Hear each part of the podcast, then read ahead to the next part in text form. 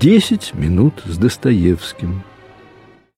Они съездили и прожили в Петербурге почти весь зимний сезон. Все, однако, к великому посту лопнуло. Оскорбленная Варвара Петровна бросилась было всецело в новые идеи и открыла у себя вечера. Она позвала литераторов, и к ней их тотчас же привели во множестве. Потом уже приходили и сами без приглашения.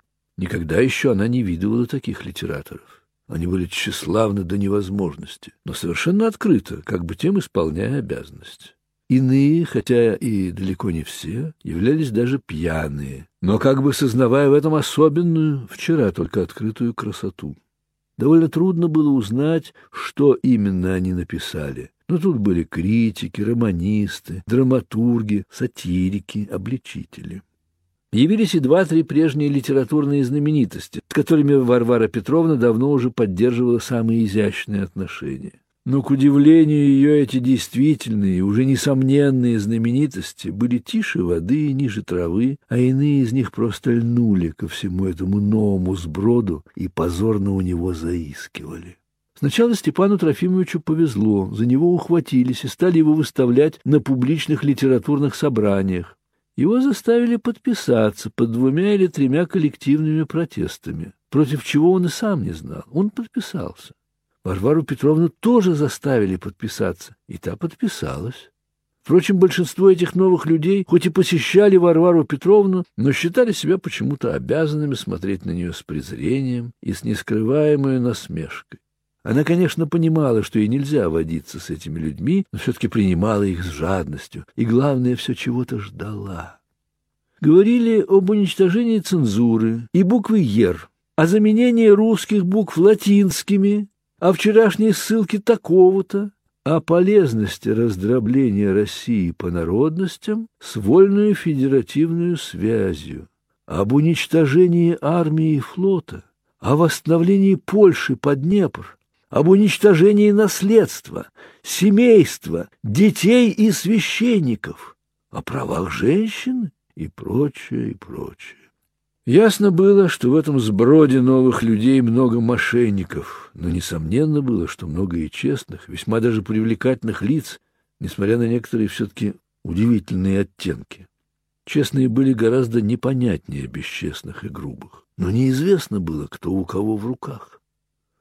Когда Варвара Петровна объявила свою мысль об издании журнала, то к ней хлынуло еще больше народу но тотчас же посыпались в глаза обвинения, что она капиталистка и эксплуатирует труд. Бесцеремонность обвинений равнялась только их неожиданности. Престарелый генерал Иван Иванович Дроздов, прежний друг и сослуживец покойного генерала Ставрогина, заспорил на одном из вечеров Варвары Петровны с одним знаменитым юношей. Тот ему первым словом «Вы, стал быть, генерал, если так говорите». То есть в том смысле, что уж хуже генерала он и брани не мог найти. Иван Иванович вспылил чрезвычайно. «Да, сударь, я генерал и генерал-лейтенант, и служил государю моему, а ты, сударь, мальчишка и безбожник!» Произошел скандал непозволительный. На другой день случай был облечен в печати, и начала собираться коллективная подписка против безобразного поступка Варвары Петровны, не захотевшей тотчас прогнать генерала. В иллюстрированном журнале явилась карикатура, в которой язвительно скопировали Варвару Петровну, генерала и Степана Трофимовича на одной картинке в виде трех ретроградных друзей. К картинке приложены были и стихи, написанные народным поэтом единственно для этого случая.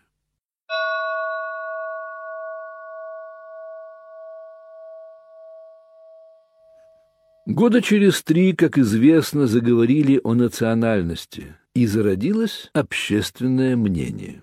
Степан Трофимович очень смеялся. «Друзья мои», — учил он нас, — «наша национальность, если и в самом деле зародилась, как они там теперь уверяют в газетах, то сидит еще в школе, в немецкой какой-нибудь Петершуле, и твердит свой вечный немецкий урок, а немец-учитель ставит ее на колени, когда понадобится.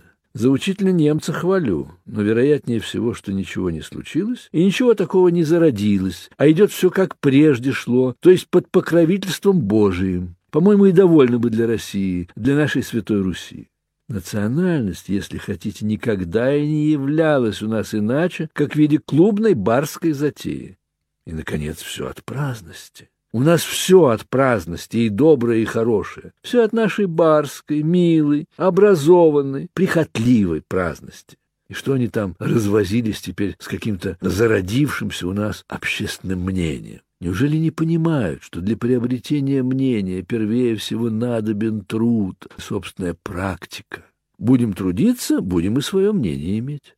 А так как мы никогда не будем трудиться, то и мнение иметь за нас будут те, кто вместо нас до сих пор работал, то есть все та же Европа, все те же немцы, двухсотлетние учителя наши. К тому же Россия слишком великое недоразумение, чтобы нам одним его разрешить, без немцев и без труда. Вот уже двадцать лет, как я бью в набат и зову к труду. Я отдал жизнь на этот призыв, и безумец веровал, Теперь уже не верую. Но звоню и буду звонить до конца, до могилы, пока не зазвонят к моей панихиде. Увы, мы только поддакивали. Мы аплодировали учителю нашему. А что, господа, не раздается ли и теперь такого же милого, умного, либерального, старого русского вздора? В Бога учитель наш веровал, «Не понимаю, почему меня все здесь выставляют безбожником», — говаривал он иногда. «Я в Бога верую, но надо различать. Я верую, как в существо, себя лишь во мне осознающее. Не могу же я веровать, как моя Анастасия, служанка, или как какой-нибудь барин, верующий на всякий случай. Что же касается до христианства, то при всем моем искреннем к нему уважении я не христианин. Я скорее древний язычник, как великий Гёте или как древний грек. И одно уже то, что христианство не поняло женщину, что так великолепно развела Жорж Зант в одном из своих гениальных романов.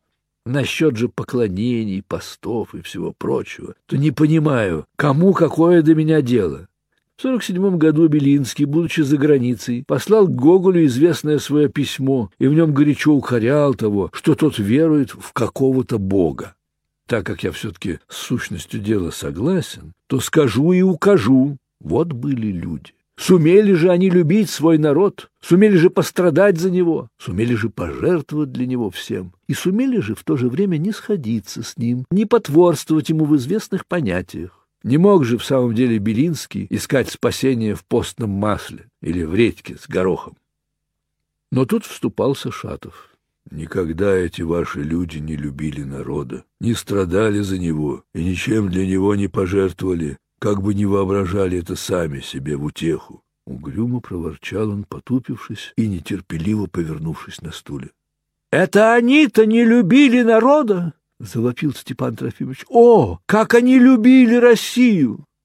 «Ни России, ни народа!» — завопил Ишатов, сверкая глазами. «Нельзя любить то, чего не знаешь. Они ничего в русском народе не смыслили. Все они, и вы вместе с ними, просмотрели русский народ сквозь пальцы. А Белинский особенно, уж из того самого письма его к Гоголю это видно. Белинский точь-в-точь, как Крылова любопытный, не приметил слона в кунсткамере, а все внимание свое устремил на французских социальных букашек, а ведь он еще, пожалуй, всех вас умнее был. Вы мало того, что просмотрели народ, вы с омерзительным презрением к нему относились. Уже по одному тому, что под народом вы воображали себе один только французский народ и стыдились, что русский народ не таков. А у кого нет народа, у того нет и Бога.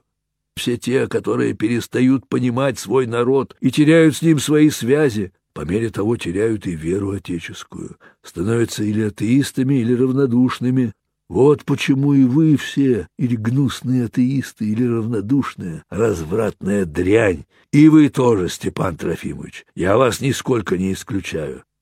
Обыкновенно проговорив подобный монолог, а с ним это часто случалось, Шатов схватывал свой картуз и бросался к дверям в полной уверенности, что он совершенно и навеки порвал свои дружеские отношения к Степану Трофимовичу.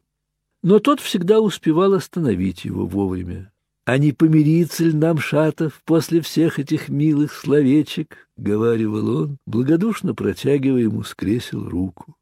Неуклюжий, но стыдливый Шатов нежности не любил. Снаружи человек был грубый, но про себя, кажется, деликатнейший.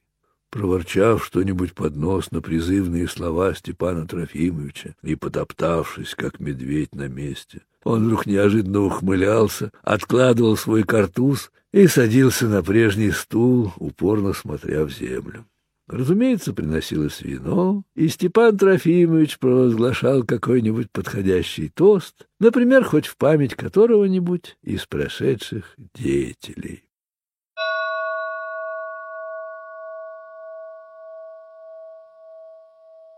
Десять минут с Достоевским. Роман «Бесы», 1872 год. Читал Чеслов Самонович.